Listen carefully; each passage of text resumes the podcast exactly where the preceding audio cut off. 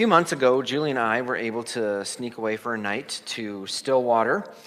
And if you've ever been to Stillwater, it's, it's an absolutely gorgeous town. It is an antique collector's dream because it seems like every other store that you walk into is an antique store. Um, it is also um, a very good place if you are into walks or if you're into jogs because there's a lot of good trails out there and just beautiful environment to, uh, to be out in. And uh, if you're really crazy, you can burn your thighs into next year by taking the Stairway Challenge, okay? There is this, uh, uh, where we were staying at this hotel, there's a stairway that was just right next to our hotel. And, and I, I have a picture up there, and that's just part of it. And that's just like the first section there. And uh, we had already walked around everywhere in Stillwater, and we were going back to our hotel, and we come to that stairway, and we look at it, and we, we read about it, and, and uh, saw that it would actually present a physical challenge. And so naturally, her and I would say, let's do it. And so we, we did it. We started climbing, and the first section was, was sort of a breeze. Second section, has anybody ever climbed the stairway before, by the way? You have, Samuel. It's, it's a workout. And so by the second section, you're, you're starting to feel like it. Halfway through, we're starting to think, golly, where's the end of this stairway? And, you know, I mean, Julie and I, we're not marathon runners, but we're certainly no slouches either. I mean, we're in, we're in decent shape for the most part. And, uh, but uh, we finally got to the top, and we could hardly feel our thighs at that point. Uh, but when you get to the top, there's something that, uh, that is right up there called the scenic overlook, where you basically look over the whole town of Stillwater and you see the St. Croix River and just in all of its beauty. And I, w- I would assume that just around this time of year it would be uh, wonderful to see with all the, the trees changing as well. And when you're looking out over the scenic overlook, you sort of forget about everything that you just went through in the last 10 minutes. But then you also realize that somehow you got to get down the same way that you came up. And so it is this, this adventure. But, you know, as I was thinking about it, I, I, I realized that many of us are going through life trying really hard to climb a staircase. We are uh, we aren't striving to get to a scenic overlook. We're trying to find peace. We're trying to find comfort. We're trying to find safety. We're trying to find protection. We're trying to find happiness. We're trying to find health and safety. Uh, in essence, we are trying to climb our way to heaven and we're striving for these things. And when we do, we very quickly realize that our thighs are burning and there is no end in sight. And then we come to this story, this historical account of Jacob.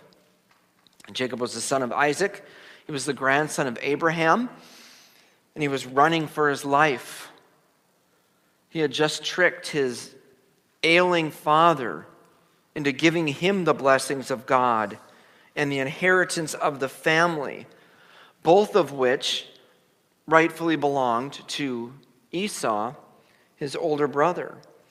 Esau finds out about this and realizes that everything about his future, everything about anything that he ever wanted in life, has now been taken completely away from him. And he devises this plot to kill Jacob. Well, his mother gets wind of this, and, and so she instructs uh, Jacob to, to go away to her brother so that he can be safe until this whole thing blows over. And as he is running away, he falls asleep and encounters a stairway. Nothing like the one that, that Julie and I faced in, in Stillwater. But this was a stairway that leads right into heaven with God at the top of the staircase. And as we dig in, we are going to find that along with Jacob, all of our longings and all of the restlessness that we face day in and day out are fulfilled by reaching the top of this staircase. But because we are like Jacob, we can't get there on our own. We can't work our way, we can't climb it, we can't buy it. We have to be taken there by someone else, by faith in the Lord Jesus Christ. So let's dig in. The first thing that we need to get out of this passage is that we need to trust that God knows what He's doing.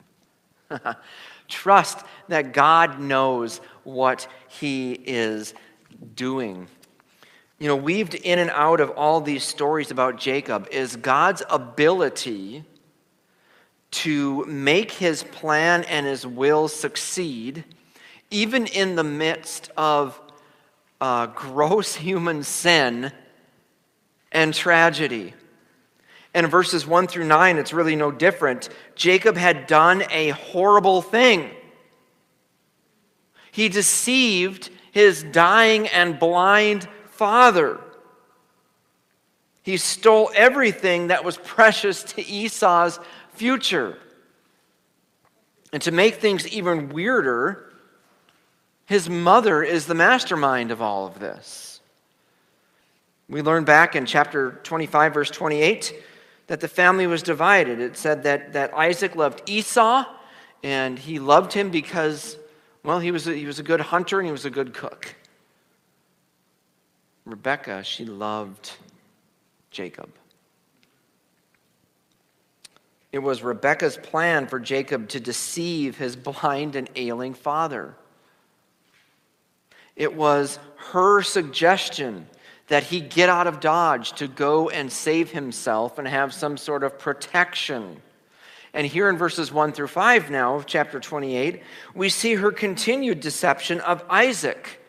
But first, let's back up into chapter 27, verses 43 through 44. She says to Jacob, Now therefore, my son, obey my voice. Arise, flee to Laban, my brother, in Haran, and stay with him a while until your brother's fury turns away, until your brother's anger turns away from you, and he forgets what you have done to him. Then I will send and bring you from there. So, why did she want Jacob to leave and go to Haran? Because there was a hit on his head from his brother.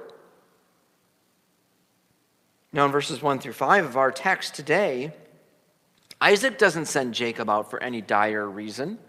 There's no urgency in his voice. We find out rather why he sends him out, and it's completely different. Starting in verse 1.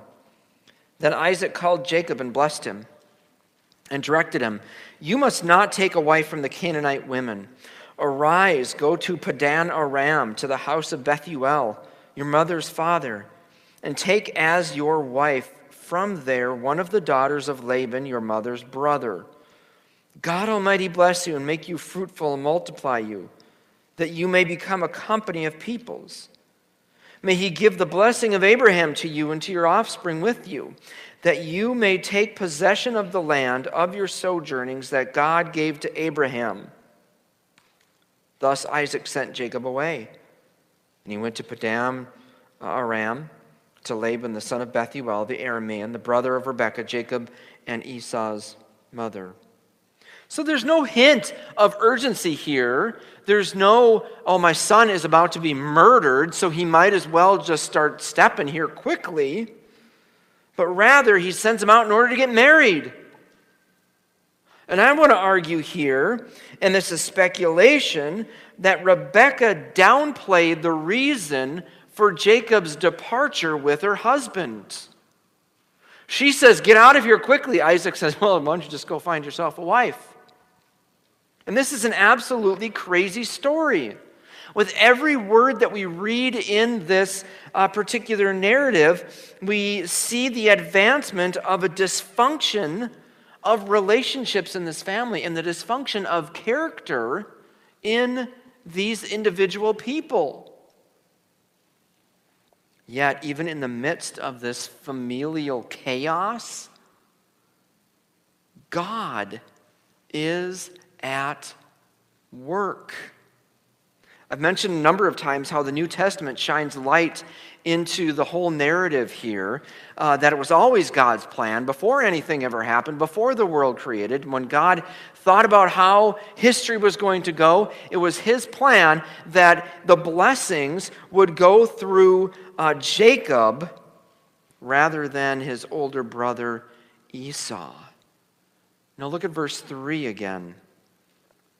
God Almighty bless you and make you fruitful and multiply you, that you may become a company of peoples. May he give the blessing of Abraham to you and to your offspring with you, that you may take a possession of the land of your sojournings that God gave to Abraham. See, it's, very, it's a very difficult concept to grasp, but we have to try here and wrestle with it. Here we have God, the creator of the universe, the creator and sustainer of everyone and everything. This is the Holy One, the one who holds the world in his hands, is sovereignly working out his plan in history through the ugliness of this family's dysfunction. And he is working his carefully programmed plan through the vessel of a cheat and a liar. And this, I want to say, is good news for you and for me. Because we are just like Jacob. We constantly screw up. We hurt other people. We get hurt ourselves. We are, we are liars. We're cheats. We're deceivers. We're thieves. Yet God chooses to draw us to Himself, not because of who we are, but in spite of what we are. If we are called by God, He cuts through the messiness of our lives like a stick of butter in order that we would see His beauty and that we would be drawn irresistibly to Him. We have read all of this. And if yet we were to do a deeper reading, we would click, quickly learn that Jacob here doesn't even know the Lord yet. He hasn't encountered him. God hasn't revealed himself to Jacob. He will in just a bit. But up to this point, we just see God's, uh, God's plan unfolding through this rascal Jacob. But when he does, Jacob will never be the same. He will be the father of the 12 tribes of Israel, ultimately culminating in the person and the work of Jesus Christ. And God is working his plan through us as well. We need to trust that God knows what he is doing. But second, we also need to ascend the stairs. We ought to ascend the stairs. You know, I started playing guitar and started my musical life journey when I was 11 years old. And once I started becoming more proficient, uh, I just had to learn the staple songs that every guy that plays guitar as a teenager or a pre, whatever you want to call them, tween, needs to learn. And uh, Perhaps it, it's the same way with, with kids today. There are a couple songs that have just been in the repertoire of guitar players forever. The first one is House of the Rising Sun by the Animals. The second one is Stairway to Heaven by Led Zeppelin. You can't play guitar without learning the Stairway to Heaven.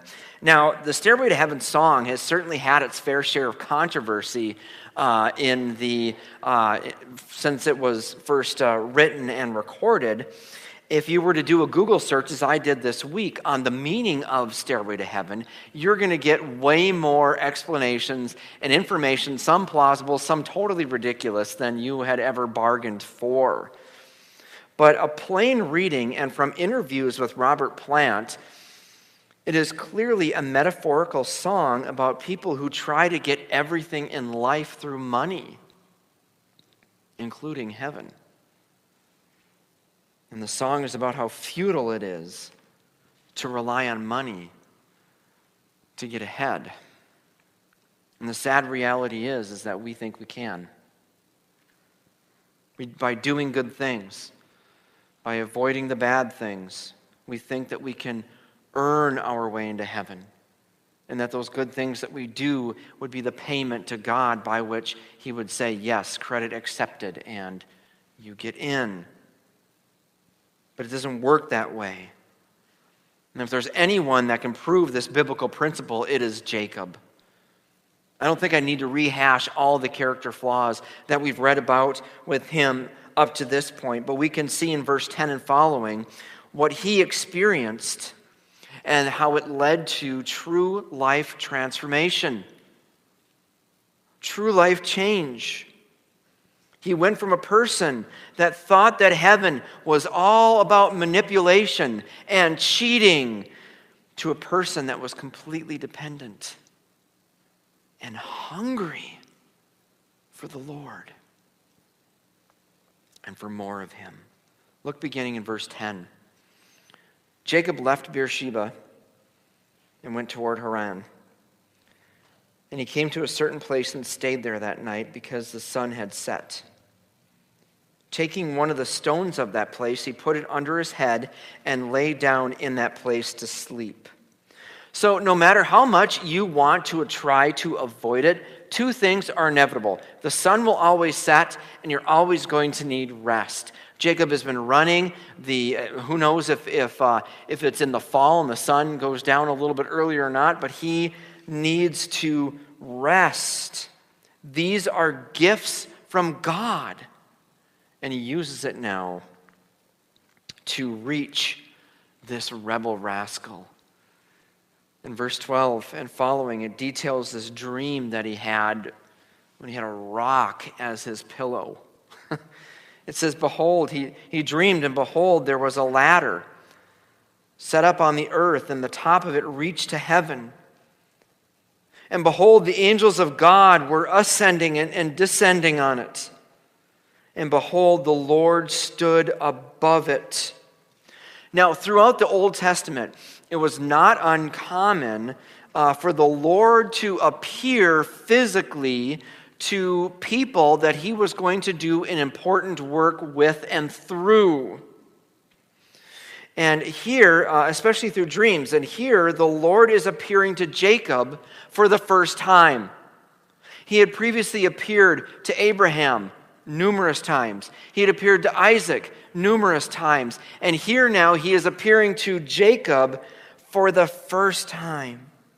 And likewise, Jacob had, had no doubt heard about God. He had heard the stories of his grandfather. He was alive, by the way, when, uh, when um, uh, Abraham was alive when Jacob was born. Jacob was really about 15 when Abraham died. So he had heard the stories from Abraham, he had heard the stories from his father Isaac. And then we see here in verse 16, Jacob having a common response to being in God's presence. is being in terror and in awe. Here's what it says Jacob awoke from his sleep and said, Surely the Lord is in this place. And I didn't know it.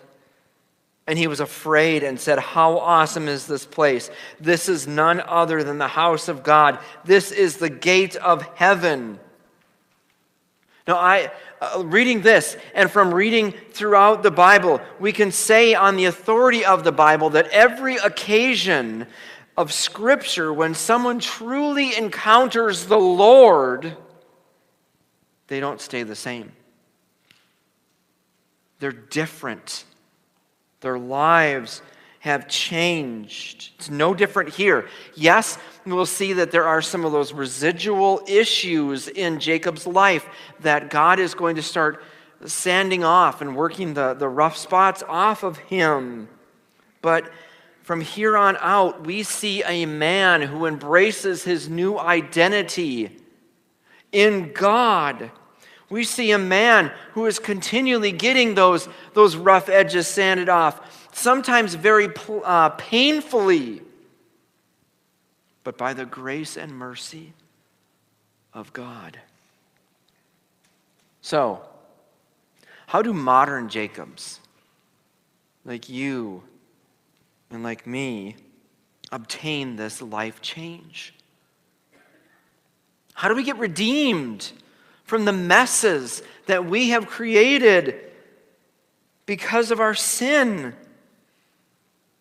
It is to ascend the stairs and to meet God. But how do we do that?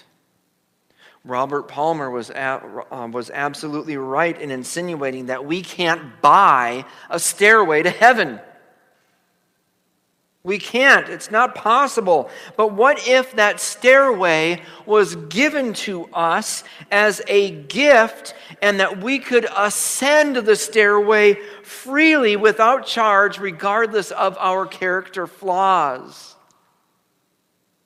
Well, that stairway was indeed given to us in the person and the work of our Lord Jesus Christ in John chapter 1, verse 51, when he's talking with Nathanael, he says this Truly, truly, I tell you, you will see heaven opened and the angels of God ascending and descending on the Son of Man. What is Jesus saying here? He's not saying that he is at the bottom of the staircase and the angels come down from that stairway and then minister to him or to reach him there. Rather, he is saying that he is the stairway to heaven. He is the bridge from earth up to God. It is only through him that we can reach the top.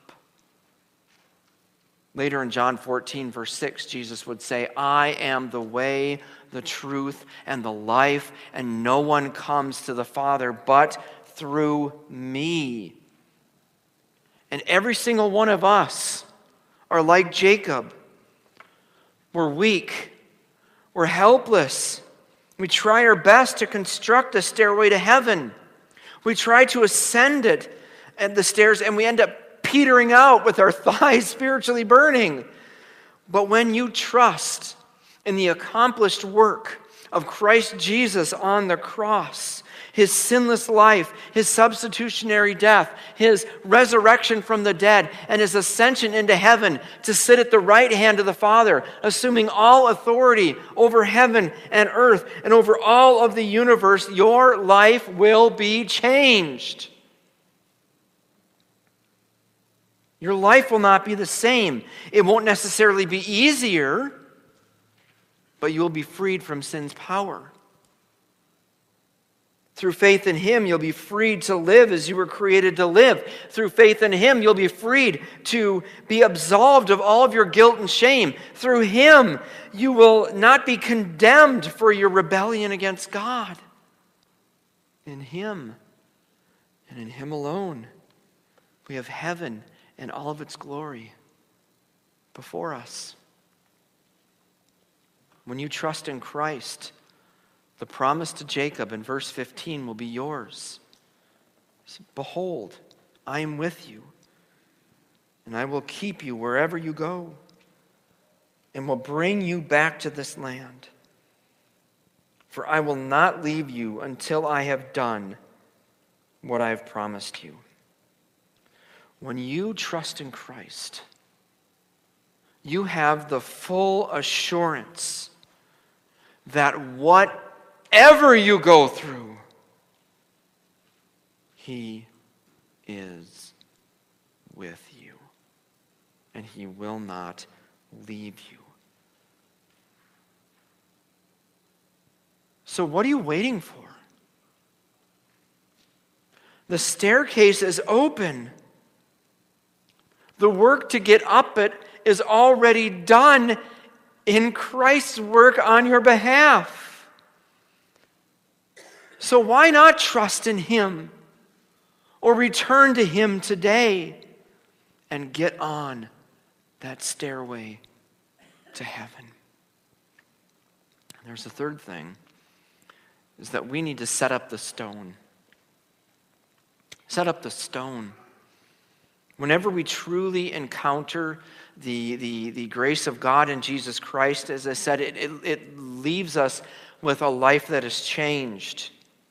That change comes only from the Lord. But there is something that we should consciously do and strive toward.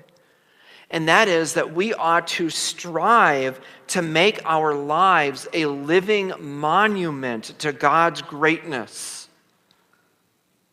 We must set up the stones of His story in us. Look at Jacob's response here in verse 18 and following. It says, So early in the morning, Jacob took the stone that he had put under his head and set it up for a pillar and poured oil on top of it. He called the name of that place Bethel, but the name of that place was Luz at first. Then Jacob made a vow, saying, If God will be with me and will keep me in this way that I go, and I and give, will give me bread to eat and clothing to wear, so that I come again to my father's house, then the Lord shall be my God. And this stone, which I've set up for a pillar, shall be God's house. And of all that you give me, I will give a full tenth to you. So in verse 18, Jacob sets up a monument not unlike a lot of other altars that would have been set up by Abraham as he was sojourning in these areas, going from place to place, setting up altars and putting sacrifices on them on, uh, to, to the Lord. And this would have been a radically different thing uh, that he was doing because the place that he is at, this place of Luz, was sort of a pagan Mecca. Everywhere that you went, there would have been monuments set up to different pagan gods of the Canaanites. And now this sojourner comes and he claims this land that was promised to his grandfather and to his father now belongs to the Lord God. And anyone who comes by and sees this stone set up will know that this place is no longer Luz, but Bethel, which means house of God. That it belongs to Yahweh, the God of Abraham, Isaac, and Jacob. Verse 20, Jacob makes a vow that we need to be careful not to uh, misinterpret here. It's easy to see it as a conditional statement. Well, If God does all of these things for me, well, then he'll be my God. That's not what's happening here. There's no way to, to really quantify uh, that God would do all these things and he would wait that long, but rather he is trusting in the Lord now. Instead, Jacob is saying, I've heard of this God. I've heard how great he is. I've heard of his faithfulness to my grandfather. I've heard of his goodness to my father, and now I am trusting in his steadfast love. I am trusting in his faithfulness. I am trusting in his word. And so, as he goes with me, so I go with him. So, do you see what's happening here? In both of these things, his vow and his monument, he is claiming that the Lord is his God and that he wants the world to know about it. And that's exactly what we are called to in Jesus. We are not called to lay out physical stones and call it Bethel, the house of God. Because when we trust in Christ, His Spirit, His dwelling place, becomes us. His Spirit resides in us. 1 Corinthians 3, 1 Corinthians 6, Ephesians 2, and 1 Peter chapter 2 all clearly show that you and I are now Bethel. We are the house of God. And when Jesus makes his claim on our lives, when he changes us in the Holy Spirit, our lives are now the stone, the house of God, which proclaims to the world who this God is. So, what do I mean when I say that we need to ascend, the, uh, when I say we need to set up the stone? I mean that when we belong to Jesus, from here to eternity, our goal, our purpose, our mission in life is to make God look good. It is to live our lives in holiness. It is to tell others of His work in us. It is to show the love of God to a hurting world. It is to rely on His grace so that in every situation, both public and private, we would display and proclaim the glory and the goodness of the God of Abraham, the God of Isaac, and the God of Jacob. We need to set up the stone of our life so that people will look at us and see Jesus. Folks, it's a tall order. So tall that we couldn't possibly do it on our own. But we can make it to that scenic overlook. We can make it through a changed life and heaven before us. But it can only happen by the grace of God through faith in Christ Jesus our Lord. So, regardless of where you are at,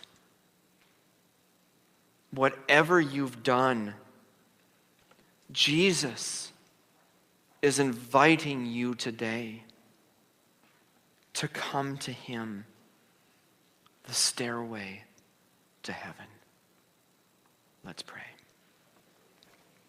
Heavenly Father, Lord, we thank you that a changed life and an eternity with you is not some impossible ladder or stairway that we need to climb, but rather all of that work is accomplished through your Son, Jesus. Lord, we thank you that it has nothing to do with what we've done, how good we are, how smart we are, how uh, the wonderful things that we have done, but only because Jesus has done the work for us. So, Father, help us to place our trust in this stairway to heaven. Help us to go to Jesus and be led to a new life. I pray for those that may have been wandering away for a while, Lord, that you would indeed be drawing them back to you this morning. Father, I pray for those that are here that may never have heard this, this message of Jesus freely going and, and being the righteousness for us for dying on the cross for our sins, being raised to show his power and his victory over sin and death, and, and now reigning and ruling with you. Not because of how wonderful we are, but in spite of what we are as sinners. Lord, would you change hearts this morning? And it's in Jesus' name that I ask this. Amen. Thanks for listening to this message from Emmanuel Baptist Church in Mora, Minnesota. For more information about our church, you can find us on the web at www.emmanuelmora.com or on Facebook by searching for Emmanuel Mora. If you like what you've heard, don't forget to subscribe to our YouTube channel. If you'd like to partner with us in our mission, consider giving financially to our ministry. You can conveniently give right from your mobile device by texting any word to 320 313 1950. There are options for one time giving or recurring gifts on a schedule that you set. Thanks again for listening. Emmanuel Mora, knowing Christ and making him known.